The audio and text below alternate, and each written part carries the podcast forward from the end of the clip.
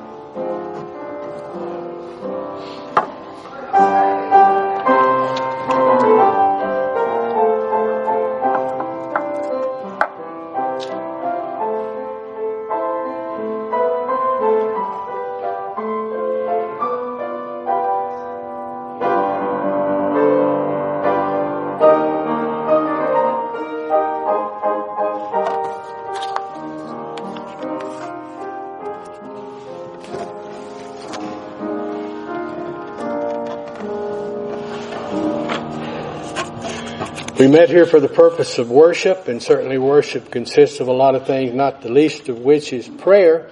We do have a prayer list over here to my left. Uh, feel free to get one and use it as appropriate. And it's good to have the judge back with us, so we uh, will be taking him off the prayer list, though he's still hurting uh, as a result of his fall. But uh, it's important that we pray for our country, as you certainly can tell from all the news reports. We have a lot of controversial things going on, but we know there's only one answer, and that is to for believers to get right with God by means of taking in the Word of God. So that's our job to become part of the pivot and not part of the spin-off. So uh, let's go to the Lord in prayer. We're going to have silent prayer again. And uh, a little later we are going to have a song, kind of, and we're going to have the uh, singing. You guys are going to get to sing, and kids going to get to lead us. So that'll be uh, a milestone. But let's first go to the Lord in silent prayer, and then we will continue our worship service. Let us pray. Thank you.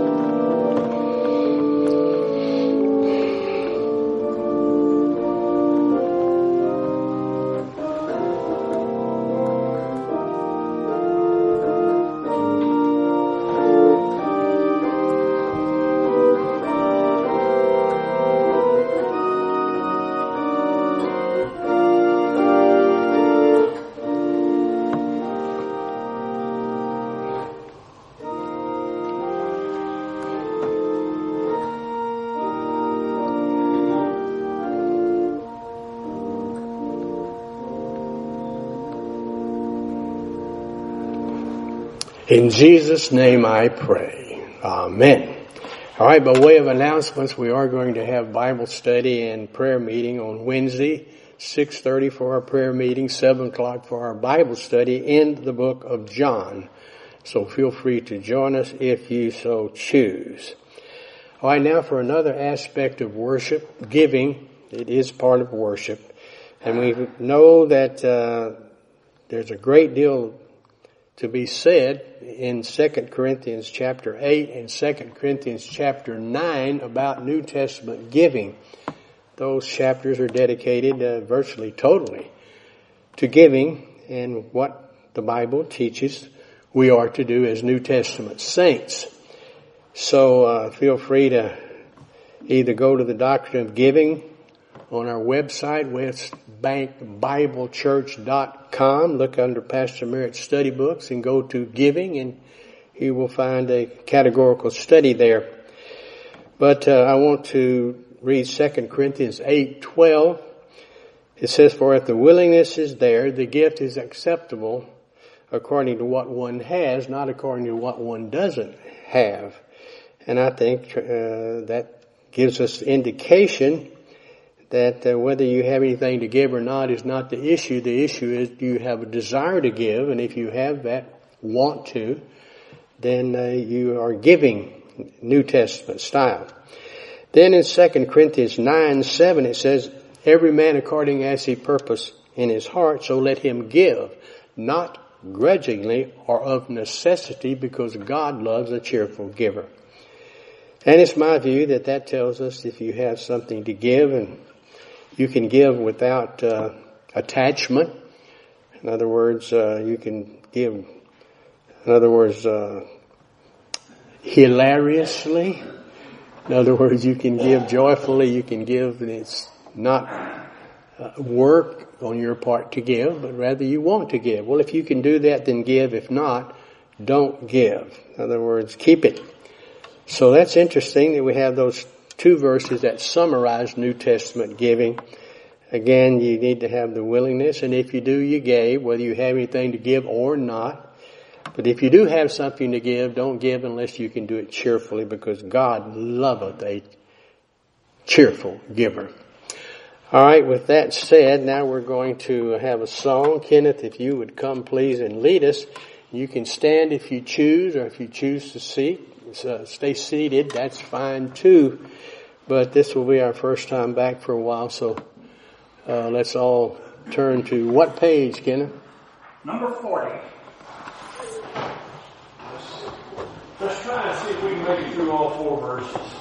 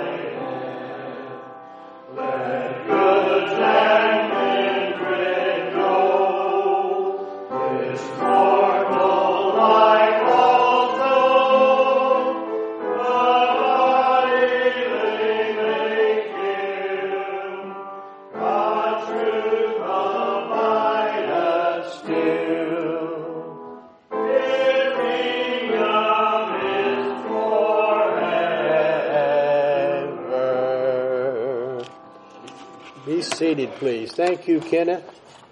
Good to have congregational singing again. All right, last week we completed the study of second and third, these second and third missionary journeys. And when the clock told 11:30, we were about to begin several concluding remarks regarding Paul's visit to Corinth. Uh, but first, let's use First John 1 9 as may or may not be necessary. Then we'll have a short review and and uh, then we'll see what we can do with several summary points. Let us pray.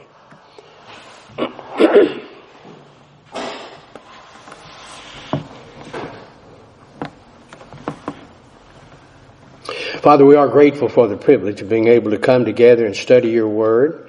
Now guide and direct us as we do want to study to show ourselves approved unto you, workmen who need not to be ashamed, rightly dividing the word of truth. For it's in Jesus' name I pray. Amen. All right, let's go to our summary points now. There were great idolatrous temples in Corinth with the cafe, temple, and fornication area. Particularly popular uh, seemed to be the temple of Apollos. And of course, when Paul arrived there, you'll remember, he uh, was uh, actually ready to leave because he found it to be so objectionable. Then God uh, gave him a vision and said, "No, you better get with it, boy, because uh, I have many people here." And uh, so he decided he better stay, given those direct orders. All right, uh, there was also a meat market outside the temple where meat was sold. Many Christian converts came from these idolatrous religious backgrounds and many of them had strong feelings about the practices associated with idol worship and their rule, their role in the abominations. So they became Christians and joined together to worship together. They were offended uh, about a lot of things, certainly to include their own conduct, previous prior conduct, of course, there where they had participated. Uh, and so they were very sensitive about what went on in the temples. Uh, and they were there were believers there on one hand who saw nothing wrong with buying the meat, uh, since in their mind there was no such thing as an idol, and all this gave us opportunity to study the doctrine of liberty versus license. Uh, so a schism did develop in the church as we studied uh, in our study of that particular doctrine. Paul was asked to adjudicate the matter. in other words, who is right? The group that says there's no such thing as an idol, so it's okay to eat the meat, or those who were offended by those who did eat the meat. Uh, so he was asked what to do and what position to take, and it was Paul's view, you know, well, it's there's no such thing as an idol as those on the left, let's say. Uh, and they believe because there was no such thing as an idol, there's nothing wrong with eating meat. And there were those on the right, however, who were offended because uh, of their prior conduct and and actually not understanding the fact that there's no such thing as an idol, so it hadn't been really offered to an idol.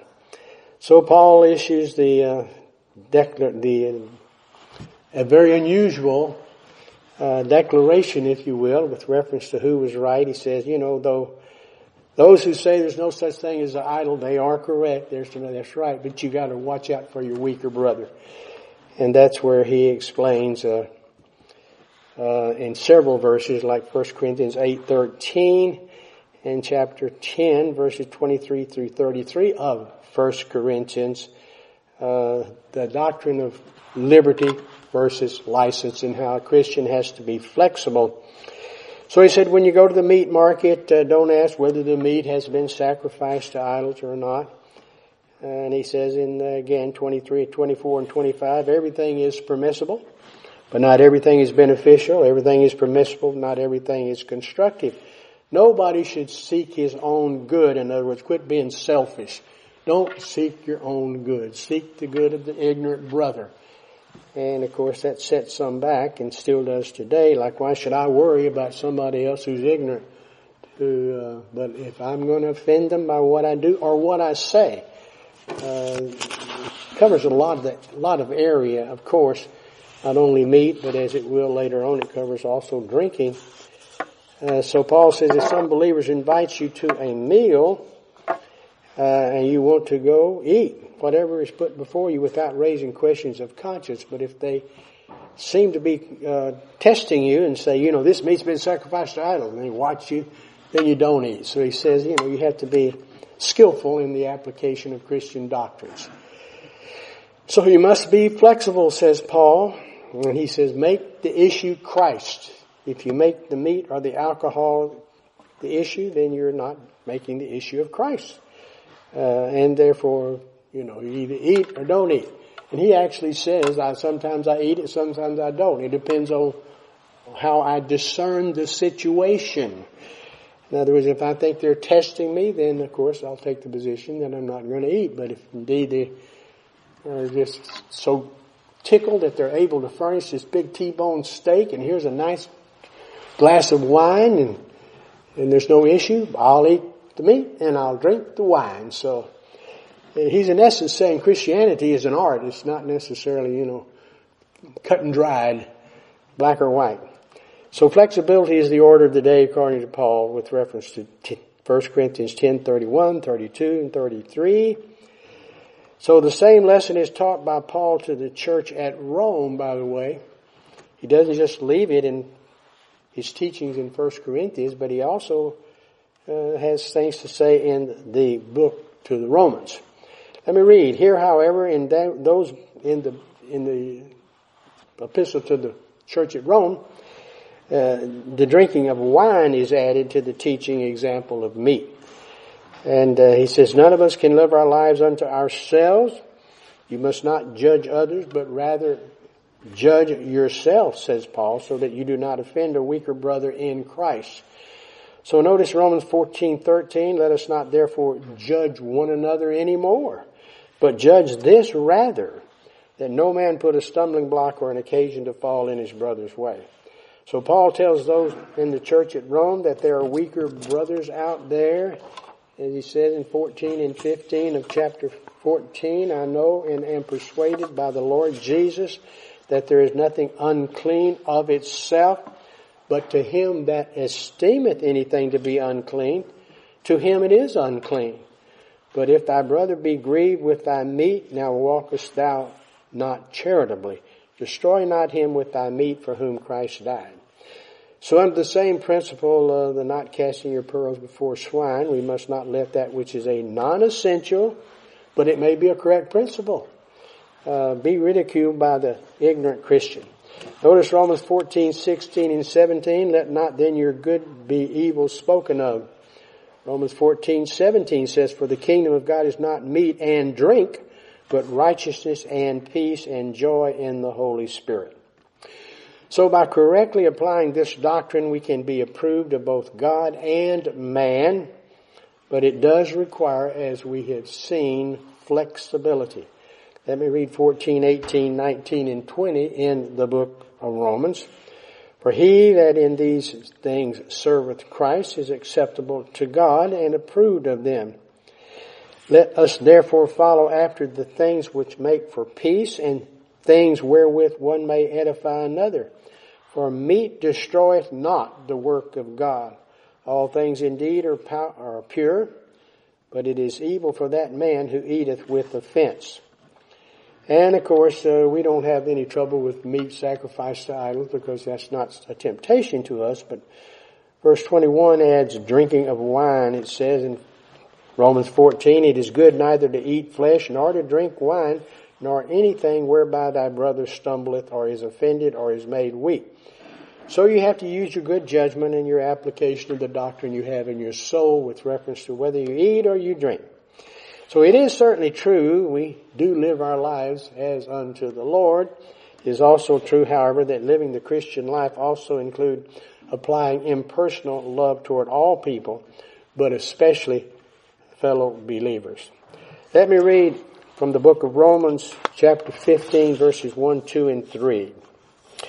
We then that are strong ought to bear the infirmities of the weak and not please ourselves.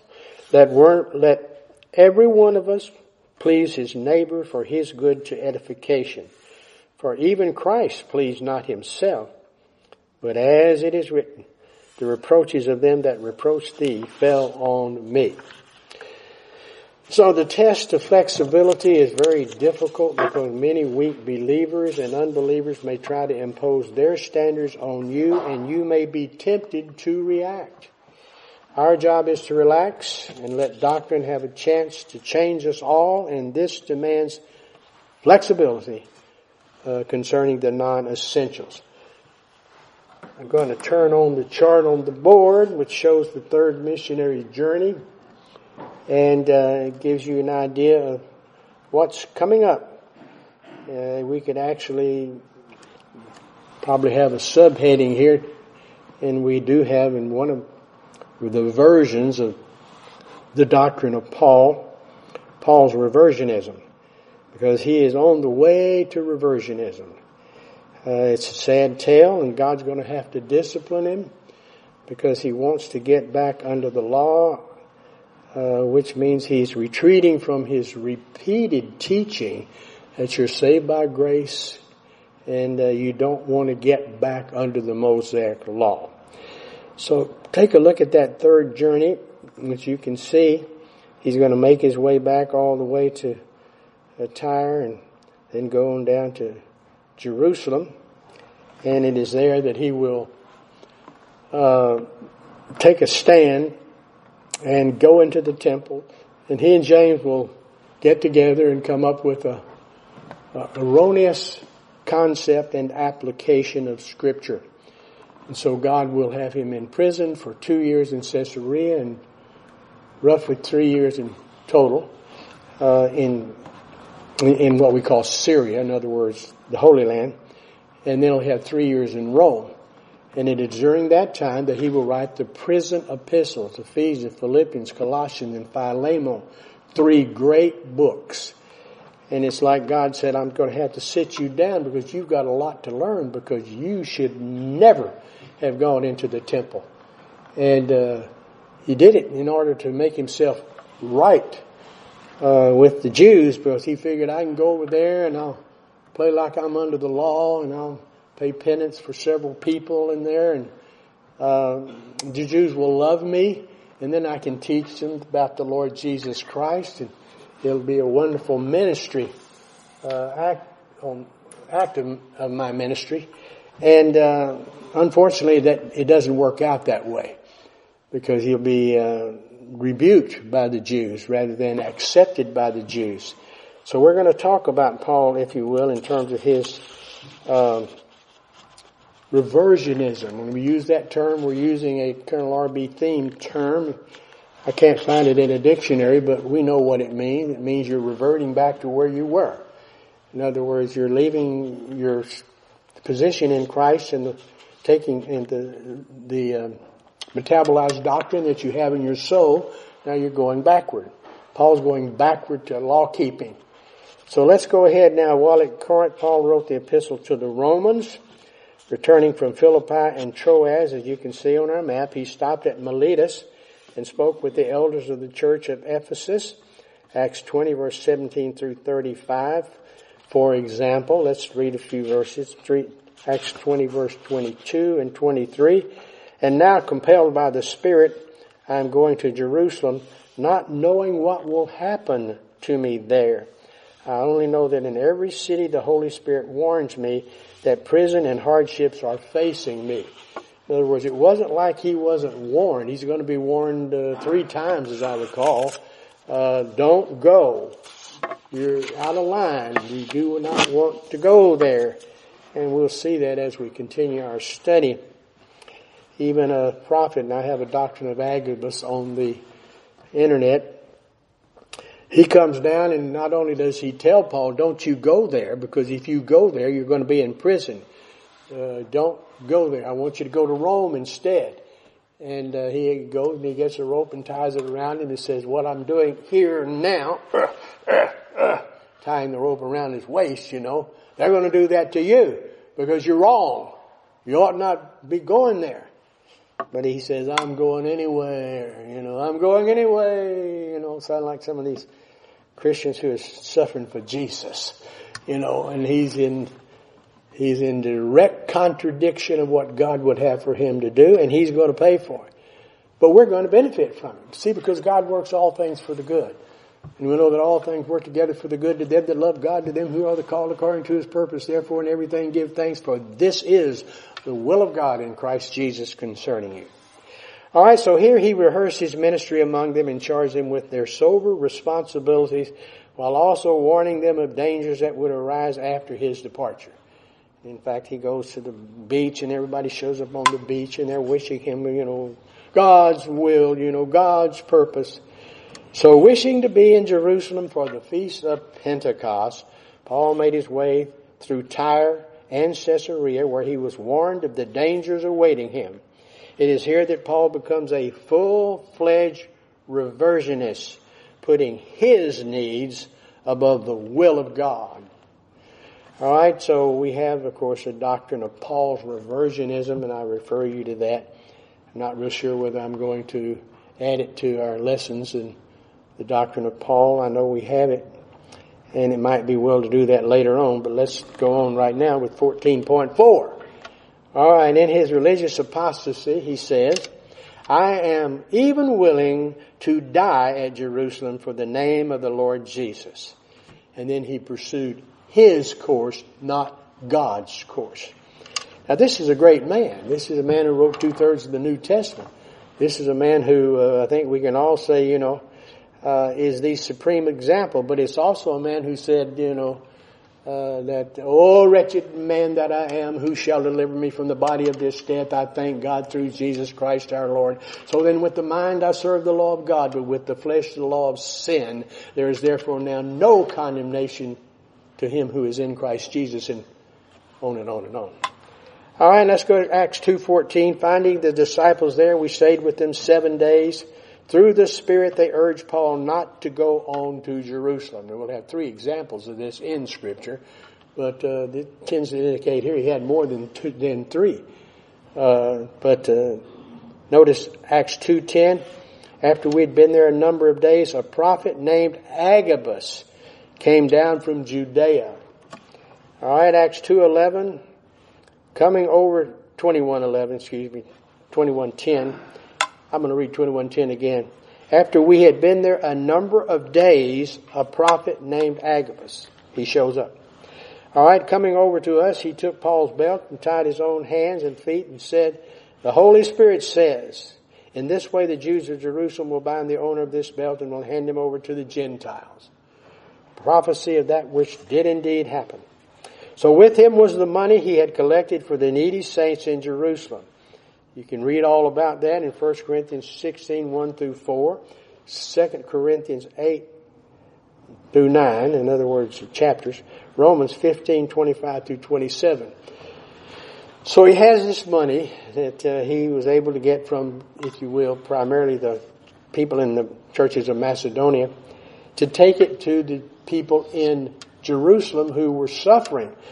Now, Colonel Thieme always points out the fact that they were suffering because they were in reversionism.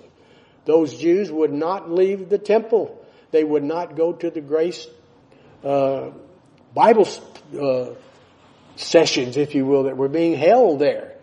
So when he's bringing the money, he thinks he's bringing it because, you know, those poor, poor Jews there haven't done a thing wrong and they are really in trouble, so I'm going to bring them some money. And the colonel would point out, and I think he's right, these people were reversionists. They kept wanting to go in there and doing things for God in the law, you know, where they're supposed to get out of there and start taking in church age doctrine. And they just didn't want to do that. And we see Paul didn't want to leave it either. He liked that law. See? He can make himself right with God, but the things that he did, you know, the law keeping. And that's just arrogant. Just arrogance. Alright, now notice 14.6.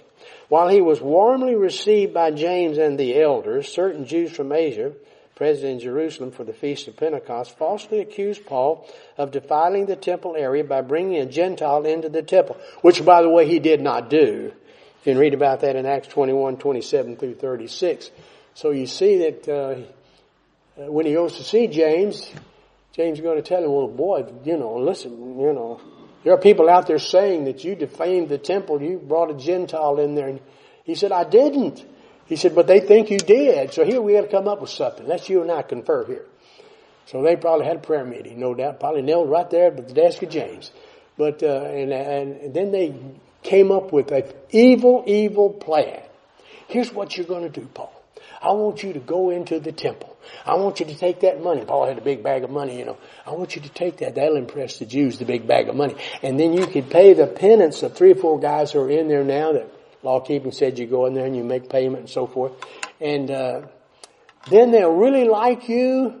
And when you come out, you can get on the steps there of the temple and you can t- teach about Jesus. Teach about Jesus. And they'll go, Hallelujah! Hallelujah! No, they don't. They do for a little while. And then all of a sudden he makes a strategic error. He says, I took the gospel to the Gentiles. And those Jews go crazy. You what? You took the gospel to the dirty Gentile?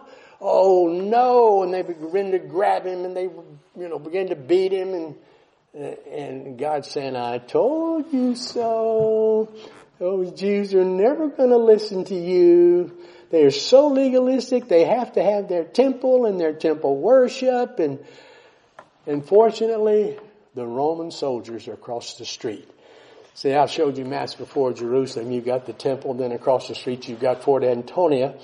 Uh, and uh, they have big towers up there on Fort Antonia so they can look into the Jews and see what they're doing at all times and uh, that's Mark Anthony Barracks is also called, and uh, they they're going to rescue him. But more of that as we go along. All right, so Paul does what he was warned or had been warning constantly. He warned all his Gentile converts never to do this. Don't get involved again with the evil legalism of the Mosaic Law. The whole book of Galatians is written about that. And we've studied the book of Galatians. And of course, uh, you can do that by going to the internet and and find it under the uh, the the archives, if you will, and, uh, see what we taught. And uh, it was extremely lengthy teaching.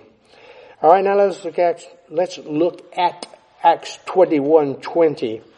When they heard this, they praised God. Then they said to Paul, You see, brother, how many thousands of Jews have believed, and all of them are zealous for the law. They have been informed that you teach all the Jews who live among the Gentiles to turn away from Moses, telling them not to circumcise their children or live according to our customs. What shall we do? Okay, let's come up with a plan here, Paul. They will certainly hear that you have come, so do what we tell you. There are four men with us who have made a vow. Take these men, join in their purification rites, and pay their expenses so that they can have their heads shaved, just like you had yours shaved over in Cenchrea. That was the start of his reversionism. Then everybody will know there is no truth in these reports about you, that you yourselves are living in obedience to the law. You know, they were not really, these reports are wrong. You are living according to the law. Now then, a riot followed and the incident led to his arrest by the Roman captain in the city. This is divine discipline from God for Paul's evil thinking. The imprisonment period can be found in Acts chapter 21 through chapter 15, all the way through the 28th verse, or the 28th chapter, uh, verse 31. Quite a lot of scripture about it. Alright, we've basically covered it by, uh, uh, uh, extemporaneously, excuse me. Alright, at first sight it appears strange that Luke should have given so large a section of his narrative to Paul's imprisonment when it was the missionary expansion of the early church that had occupied him up to this point. But Luke was very faithful. He's the one that records the book of events that happened in the book of Acts, and he thought the people at West Bank Bible Church needed that, so he wrote that down for us and uh, it's it's the book of Acts, and we've studied the book of Acts. You remember. All right, concerning this period of Paul's life, it would be well to study Paul's relations with the following persons and Greek, uh, excuse me, and groups. Are you ready? Let's go. James and the Jerusalem elders, Acts 21 verses 18 through 26. Claudius Lysias, the captain of the Roman garrison in Jerusalem. Acts 21, 31 through 39 and Acts 22, 22 through 30. The Jewish mob in the temple area, Acts 21, 40 through 22, 22. The council, or the Sanhedrin, the supreme governing body of Judaism in Jerusalem, consisting of 70 men plus the high priest.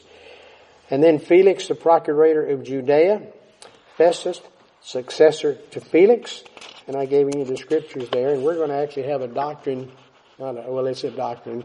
I'm going to take it and I'm going to insert it into this Paul series of lessons on Paul, on the trials of Paul, because it's quite lengthy, because he's going to have several trials there in Caesarea, and uh, finally he, he, twice he's going to say, I, I do not want to be tried by the Sanhedrin, the Jews. I want to go to Rome because I'm a citizen of Rome. So finally they're going to uh, let him go and we will study what happens. We're going to have to study first of all the long trip over there on a, on a ship where they're going to have a terrible shipwreck. They're going to be washed on the shore of Melita, as it was called then, now called Malta. Very famous island, uh, because it's where Roosevelt and Stalin and Churchill met in, as a planning stage. They were hiding out on that particular island. Uh, but uh, that's another story for another time. Now let's look at, again, page 8 in our lesson plan. Herod Agrippa II, Roman appointed king over certain territories adjacent to and within Palestine. So we'll be looking at all these particular people uh, later as we'll take segments out of the various lengthy scriptures so that we get the gist and then you can spend more time when you have time to sit down and read for a lot of, lot of detail. So during this period, Paul claimed his Roman citizenship, Acts 22, 25 through 28. Appealed to Caesar for a fair trial, Acts 25, 10 through 12, and was judged to be innocent of the charges against him by both Festus and Agrippa. Acts 26, 31 through 32. And we'll put all that together when we look at the trials of Paul. Alright, so his voyage to Rome eventuated in a two-year period of unhindered preaching and teaching, practically on Caesar's doorstep. Acts 28, 30 through 31. Alright, that's after he gets to Rome. He takes that very long and very dangerous uh, voyage across the Mediterranean Sea. And uh, it's a very interesting story. All right, so what happened to Paul? All right, did he ever appear before Nero? If so, was he condemned and executed or released? So let's pause right here and review the doctrine of Paul's reversionism. So you know the answers to those questions. Did he ever appear before Nero? Yes, he didn't. yes, he didn't. How's that? Uh, he did not appear there. He didn't even have a trial in Rome because none of the Jews showed up.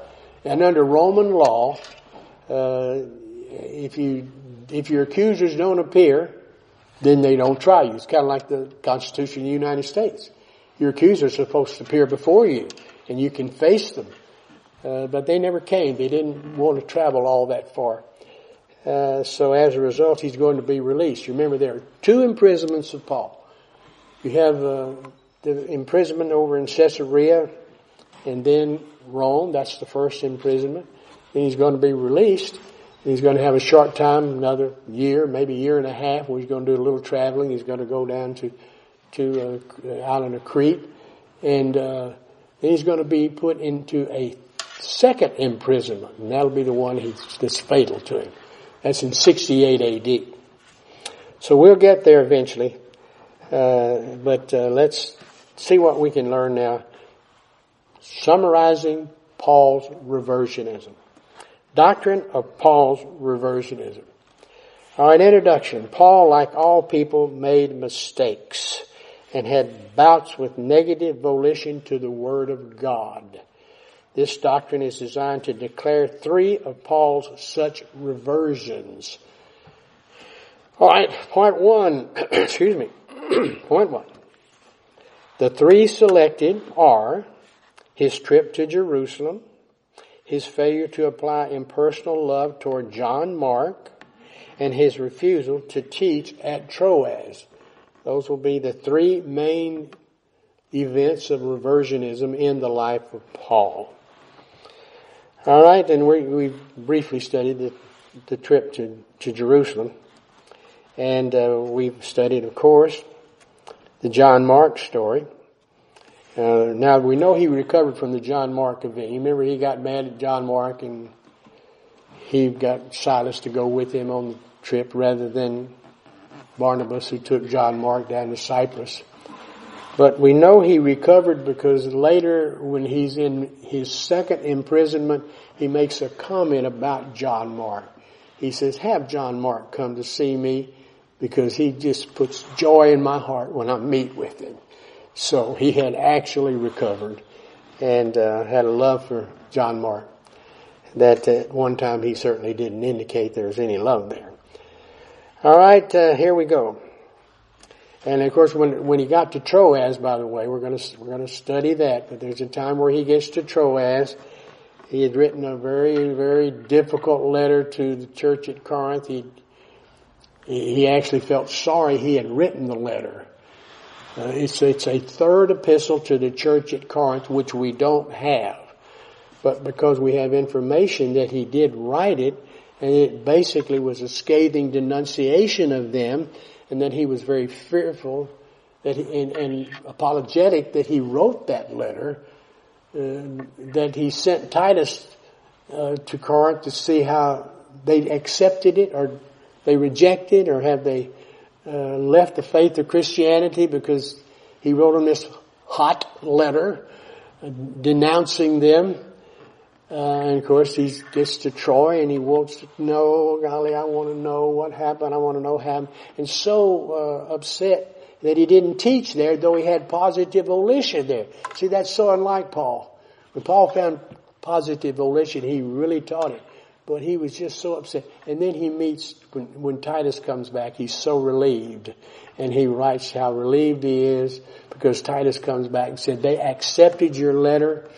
They realized they had been wrong when they've been talking so evil of you and claiming you're in the business of teaching for money et cetera, et cetera, and you're ugly looking and you're, you know, all kind of thing, and your mother's ugly looking and dresses you funny. But the point is they had every bad thing you could think of to say about him, and uh, he finally wrote him a hot letter, and then he was sorry for it, and then he's happy when Titus comes back and said, not a problem. I went over there, you know, and I told him, well, the cow ate the cabbage, you know, and, and I kicked a few rear ends and, you know, and everything's just fine right there. Paul, you don't have to worry. So, so those are evidences of reversionism. And so whenever we get in reversionism, which we will from time to time, we can think we're in good, you know, company, if you will. All right. So the three selected are his trip to Jerusalem, his failure to apply impersonal love to John Mark, and his refusal to teach at Troy. All right, in circa 58 AD, it was the will of God that Paul that Paul's possession, third missionary journey should go west unto Spain. That's what God wanted him to do. But Paul says in essence, okay, I'll go to Spain a little later. I'm going to Jerusalem now. I want to go to Jerusalem. See, he had heard of all the big crowds there, you know, in the temple, and I want to go there and tell them the truth about Jesus. And so James and I are going to scheme, and we're going to scheme and it ain't going to work out. But more of that later. Notice Romans fifteen twenty four. He said, "Whensoever I take my journey into Spain, I will come to you in Rome." He's me talking about. For I trust to see you in my journey and to be brought on my way thitherward by you, if first I be somewhat filled with your company. In other words, I'll go to Rome on the way to Spain and I'll meet with you for a while and I'll, you know, be happy to see you. Now in Ephesus, he decides to go to Jerusalem. So he makes his trip and I've showed you the map over there. Hey, got over to Ephesus and I'll flip that chart on again. And, uh, you can see the, the trip going and the trip coming, if you will. So he decides at Ephesus uh, to go to Jerusalem before going to Rome. It was God's will. He'd go west to Spain rather than east to Jerusalem. We have no record he ever made it to Spain. But certainly somebody did. And uh, that part was left out in the New Testament as far as who did and how they did it and so forth. So look at Romans 1.10 says, if by any means I might have a prosperous journey by the will of God to come unto you. Now let's compare Romans 15, 25 through 32 with Romans 1.10, uh, which we have earlier seen. Uh, but now I go unto Jerusalem to minister unto the saints, for it hath pleased them of Macedonia and Achaia. You remember northern Greece and southern Greece where he had been. You can see it on the map that I have on the board. To make a certain contribution for the poor saints which are at Jerusalem. Now verse 28, when therefore I have performed this, taken the money there and, done, and done my teaching, and have sealed them to this fruit, I will come to you and to Spain. Alright, verse 29, and I am sure that when I come unto you, I shall come in the fullness of the blessing of the gospel of Christ. Now I beseech you, brethren, for the Lord Jesus Christ's sake, and for the love of the Spirit, excuse me, that ye strive together with me in your prayers to God for me, that I may be delivered from them that do not believe in Judea, and that my service which I have for Jerusalem may be accepted of the saints, that I may come unto you with joy by the will of God and may with you be refreshed. So he dearly hoped that he would go there and he would be received well in the temple and they will all want to hear his teaching and he will tell them all about Jesus Christ and the various things that he knows from his teaching that he learned on uh, in the Arabian desert uh, directly from God the Holy Spirit. In other words, he wants to teach them, and he's saying, "I hope, I hope, and I want you to pray that when I do get there, they will all show up, and they'll sit down and shut up and listen to me teach." But they didn't. They tried to beat him to death. Why? Because he told them the truth. I took the gospel to the Gentiles. And the Jew just could not handle that. Uh, and did not handle that. Just like they didn't handle Jesus Christ. You remember how they cried out? Crucify him! Crucify him! We'll take the blame for it, and so will our children, you know. And boy, has that happened. Boy, has that happened. All right, so Paul dearly desires the approbation of the Jewish Christians at Jerusalem and finds really exhilarating the thought of taking an offering from the Gentile churches at Macedonia to the much persecuted Judeo-Christian church at Jerusalem. So we think that they were being persecuted by the Romans for being Jews, whereas uh, Colonel R.B. Thieme takes the position they were actually being persecuted because they were in reversionism. Uh, in other words, they were getting their comeuppance, if you will. All right, now in a state of reversionism, Paul goes east instead of west. He wants to arrive at time to celebrate the feast of Pentecost, which comes 50 days after Passover.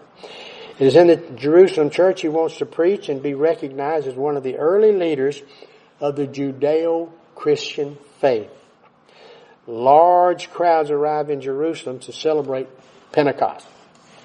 Alright, this from a man who warned his Gentile congregants to avoid the Mosaic law with its evil feast days. How many times did we find that in the book of Galatians? On and on and on and on. In so much that when some people come, you remember from Jerusalem and tell uh, Paul and Barnabas that what you're teaching is wrong, and uh, Paul is the only one who stood up to him. So it's amazing that a man can be like this, isn't it? But we are like that, aren't we? Some days we're good, some days we're bad. We have good days and we have bad days, you know. Sometimes we trust God and sometimes we don't. Sometimes we don't thank Him in everything because we're in pain. Instead of saying, thank you, Lord, for the pain, you know. It's kind of hard to do, isn't it? But the point being, uh, that's humanity. That is humanity. All right, Colossians 2:16 and 17 says, "Let no man therefore judge you in meat or in drink or in respect of an holiday or of the new moon or of the Sabbath days, which are a shadow of things to come, but the body is of Christ." Now notice what he's saying in one of his prison epistles. See, he's he's learning. Uh, he's learning in jail.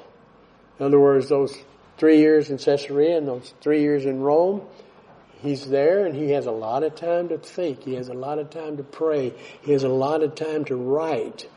And here's what he says to the church at Colossus.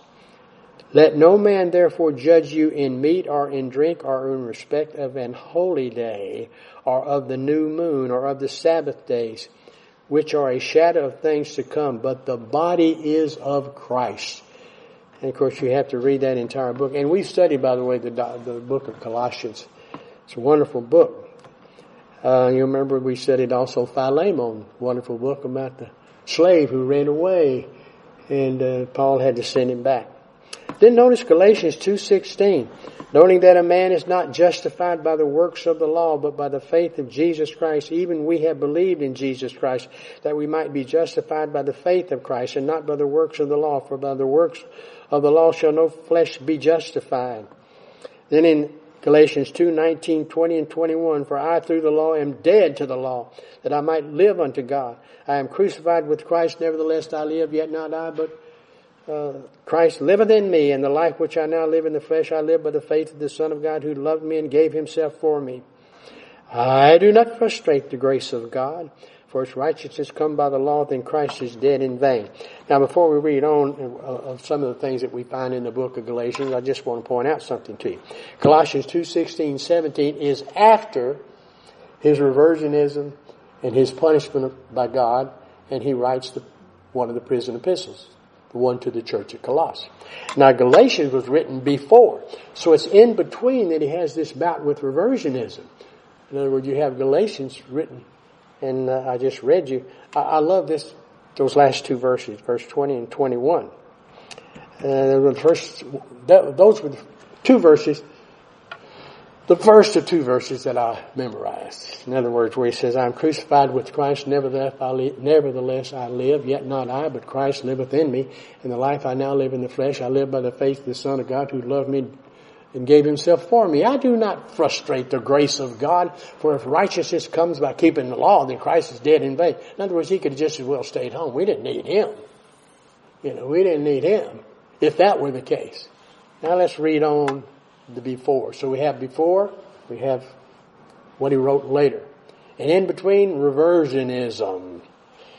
Alright, now notice chapter 3 verses 1 through 6. Oh, foolish Galatians, who hath bewitched you that ye should not obey the truth, before whose eyes Jesus Christ hath been evidently set forth, crucified among you. This only would I learn of you, received by the Spirit by the works of the law or by the hearing of faith. In other words, faith has replaced the law. Are you so foolish? Having begun in the Spirit, are you now made perfect by the flesh? Have you suffered so many things in vain? If it be yet in vain, he therefore that ministers to you the Spirit and worketh miracles among you, doth he do it by the works of the law or by the hearing of faith? Even as Abraham believed God and it was accounted unto him for righteousness. That's a verse we study so much in the Old Testament. That's a quote from the Old Testament. Alright, then in Galatians 3, 10, 11, and 12, for as many as are the works of the law are under the curse, for it is written, Cursed is everyone that continueth not in the things which are written in the book of the law to do them but that no man is justified by the law in the sight of God, it is evident, for the just shall live by faith. And the law is not of faith, but the man that doeth them shall live in them. Christ hath redeemed us from the curse of the law, being made a curse for us, for it is written, Cursed is everyone that hangeth on a tree. Wherefore the law was our what? Schoolmaster, bus driver, to bring us under Christ, school bus driver, to bring us under Christ, that we might be justified by faith. But after that faith is come, we are no longer under a schoolmaster. So he taught all of them that book of Galatians and more and more and more about quit being under the law. And then of course he went through reversionism and he had to go to prison. Then he wrote Philippians, Colossians, Philemon, and Ephesians. Wonderful grace books. So you can see inserted in between is his bout with reversionism. I notice Romans 3.20, therefore by the deeds of the law there shall no flesh be justified in his sight, for the law is the knowledge of sin. Romans 10, 4 and 5, for Christ is the end of the law for righteousness to everyone that believeth. And then 10.5, For Moses describeth the righteousness which is of the law, that the man which doeth these things shall live by them. Alright, we're going to stop right there and I'm going to insert at this particular point an, an invitation. Why? Because we have really pointed out that there's nothing you can do. Keeping the law or not keeping the law or being good or not being good, you can't do anything to make yourself right with God.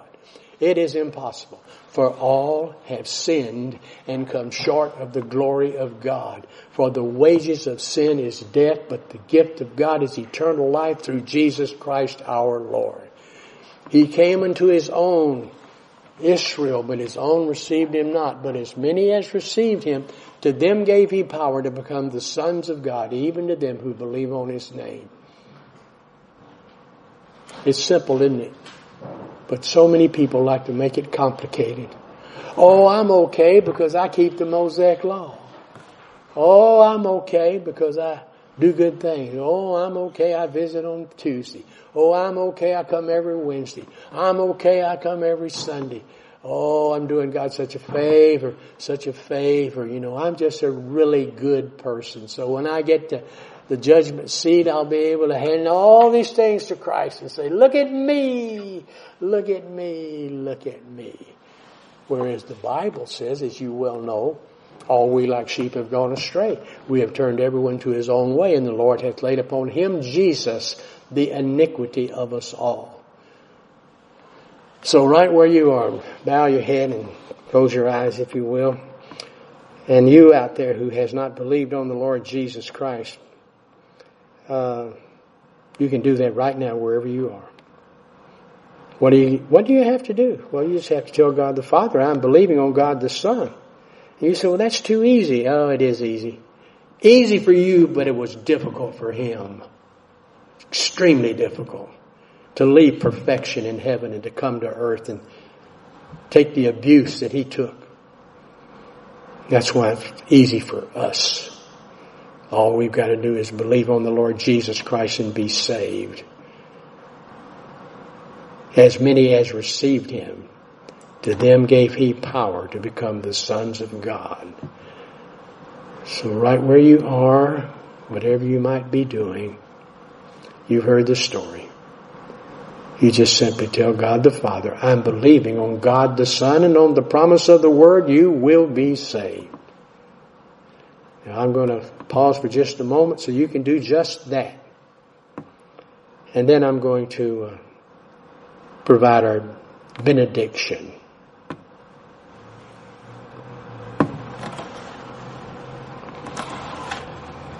Father, we are grateful for the privilege of being able to come together and to worship. Now I would ask that uh, God the Holy Spirit would take that which I have presented, make it real, in order that we might grow in your wonderful grace and become more like our Lord and Savior, even Jesus the Christ, in whose name I pray.